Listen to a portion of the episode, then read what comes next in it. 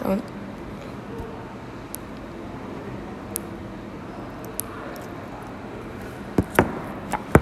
Olá, sejam bem-vindos ao Greencast, o podcast da Liga de Economia Circular e Sustentabilidade do Mackenzie. Eu sou a Maria Eduarda.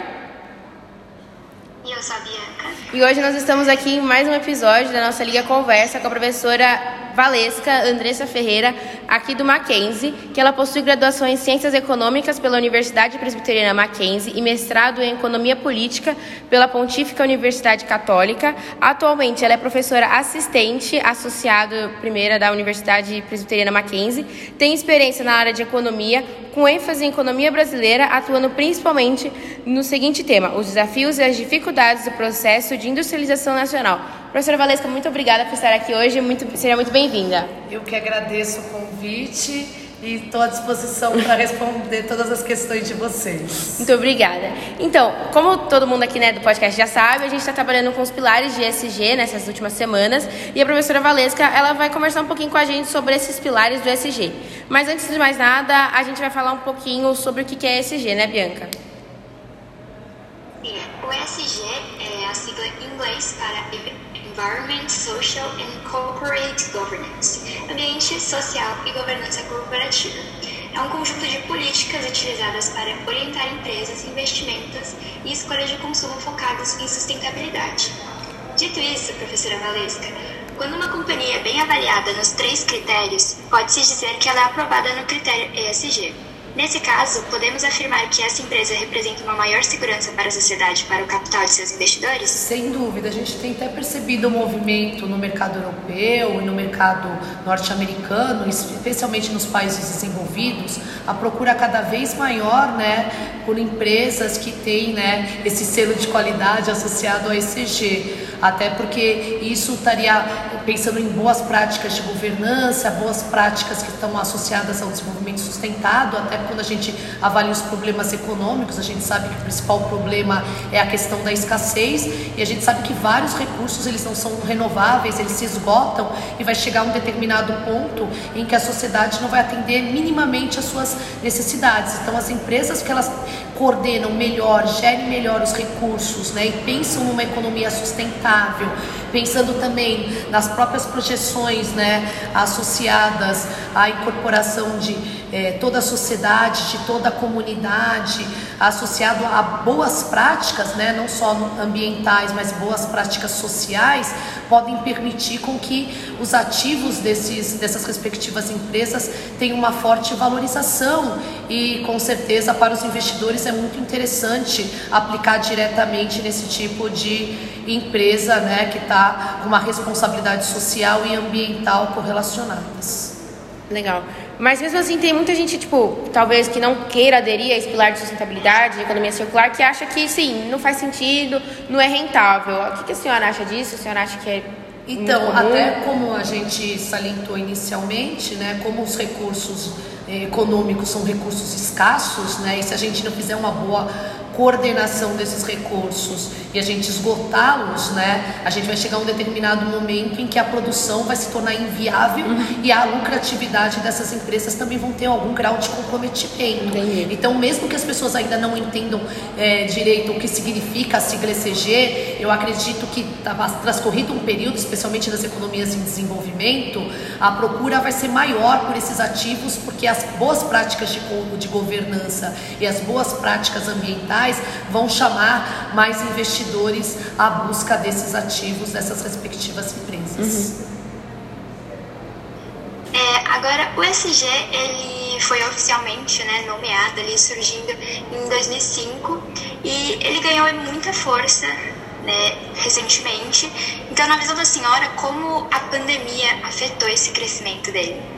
É, porque quando a pandemia acontece, né, muitas pessoas dado até o, o, fenômeno de isolamento social e até a questão de a gente ficar mais tempo em casa e consumir relativamente menos, a gente começou a pensar em alguns elementos que estavam totalmente distorcidos né, na sociedade, não só nas práticas de produção, mas até nas práticas relativas ao social. Né? Então a gente começou a, a pensar um pouquinho melhor como coordenar melhor os recursos, como de certa maneira a gente pode é, gerar uma sociedade com mais equilíbrio né, nas três forças, no equilíbrio econômico, no equilíbrio social, no equilíbrio ambiental, no equilíbrio até mesmo político que corrobore aí para um, um, resultado de produção que atenda melhor às necessidades de uma sociedade. Então, acho que a pandemia é um ponto de inflexão para a reflexão maior, não só da sociedade brasileira, mas da própria sociedade mundial. Então, acredito que as empresas que elas têm essa pegada, né, de é, associados à questão ambiental, à questão social e à questão de governança, elas vão acabar despontando com um, em proporção maior do que aquelas que não tenham esse tipo de prática no mercado. Uhum. E a gente vive num mundo globalizado, né? Porque senão a gente não está conseguindo fazer esses últimos dois anos de maneira nenhuma. E aí a gente sabe que o mercado também financeiro é nessa pegada, né? Então, assim, tem a gente consegue ter acesso nas bolsas de Nova York, tipo, de todos os países, países, assim. Então, assim, tem gente que não dorme no horário do Brasil, dorme no horário, sei lá, de, de Pequim, da China, esses lugares aí, que, tipo, é, é bem diferente da nossa realidade, né? Mas mesmo assim, a gente consegue ver essa relação no ESG e a gente queria saber, né? Como é que a senhora vê esse impacto do ESG no mercado financeiro brasileiro em si mesmo, considerando essa globalização? É, como eu falei, né, como na Europa, nos países desenvolvidos, mesmo nos Estados Unidos, se a gente verificar vários fundos multos, né, tem aumentado significativamente a participação das empresas ECG. Então, imagino que essa toada, quando ela pega nos países desenvolvidos, ela acaba se configurando também para os países em desenvolvimento, até por conta dessa interligação associada ao processo de globalização. Então, acredito que cada vez mais, né, é, todas as corretoras, todas as instituições financeiras, elas vão estar tá disponibilizando mais ativos de empresas com esse cunho, até porque haverá uma procura maior diretamente uhum. ao longo do tempo. Legal. E além de bem globalizado, né, o mundo ele muda muito rápido. Ele está sempre assim, de uma hora para outra surgem novas coisas, novos pontos de vista. E na visão da senhora, tem alguma tendência aí para o futuro, né, que vem aí surgindo? É, já até na pauta do ECG, né, a questão de diversidade, de incorporar pessoas de diferentes raças, diferentes gêneros, a própria questão mesmo de é, a gente pensar numa sociedade mais comunitária, onde a gente possa desenvolver é, economias compartilhadas e até coordene melhor os recursos, eu acho que vai ser uma pegada para as próximas décadas, né? Então, eu acho que haverá um forte desenvolvimento das práticas, né, que incorporam as mudanças da própria sociedade. E aí a gente vai ter que coordenar, estruturar, tomando como referência essas alterações que têm se configurado, especialmente após esse período de pandemia, que muita coisa mudou, né? Até dentro do próprio mercado de trabalho, dentro até do mercado de ensino mesmo, quanto, quanto tempo que a gente ficou num sistema híbrido. Então a gente vai fazendo ajustes conforme essas modificações vão se configurando. Então imagino que daqui para frente a gente vai ter que repensar modos operando de produção, modos operando de coordenação de recursos, modos operando de, de até tratamento com o diferente, né? E as empresas, por sua vez, elas vão ter que ir incorporando essas respectivas mudanças. Legal. É, nossa, a gente aprende demais, né? Porque assim, a gente teve aula de economia já né, nos últimos semestres, mas assim, a gente nunca aprofunda na parte mais de sustentabilidade, economia circular, e é muito bom saber que tem os professores Mackenzie que entendem desse assunto e estão dispostos a falar. A gente agradece de verdade, professora, pelo seu tempo, por ter Imagina, gente... foi gente... super rápido. pois né? é, e a gente queria saber se a senhora tem alguma consideração final para fazer, se tem algum, algum comentário que queira dar pra gente. Ah, eu acredito que vocês estão numa pegada bem interessante, eu acho que vocês devem sempre movimentar, fazer discussões de temas que são relevantes e que estão na pauta diária. Vocês têm que buscar informações especialistas em dessas respectivas áreas e disseminar essa informação a ponto que outras pessoas, né, ouvindo rapidamente a nossa conversa, ah, vou procurar mais sobre esse tema, vou descobrir mais como é que está o mercado mundial, como é que está o mercado brasileiro, como ele está situado a partir dessas novas práticas e até mesmo é, levando levando, né, se eu estou dentro do ambiente de mercado de trabalho, levando algumas dessas informações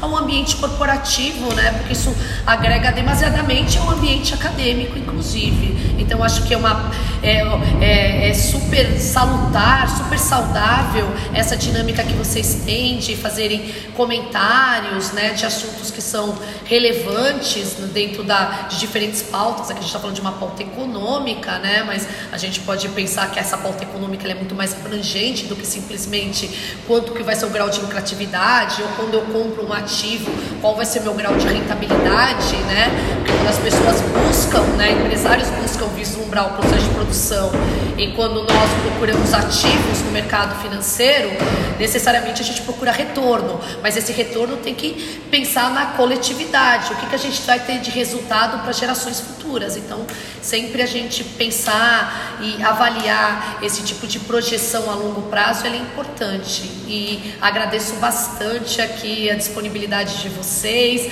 a iniciativa de vocês e podem contar comigo para outros assuntos. Também. Muito obrigada, professora. E bom, então esse foi o nosso episódio de hoje. Muito obrigada a você que tem nos escutado até aqui e é claro, esperamos que você tenha gostado. Não se esqueça de seguir a nossa liga nas redes sociais para nos ajudar a tornar o mundo um lugar mais circular e mais sustentável. Até mais. Professora, muito obrigada aí pela ajuda da senhora. Ficou bom. Ah, meu, tudo acontece, né?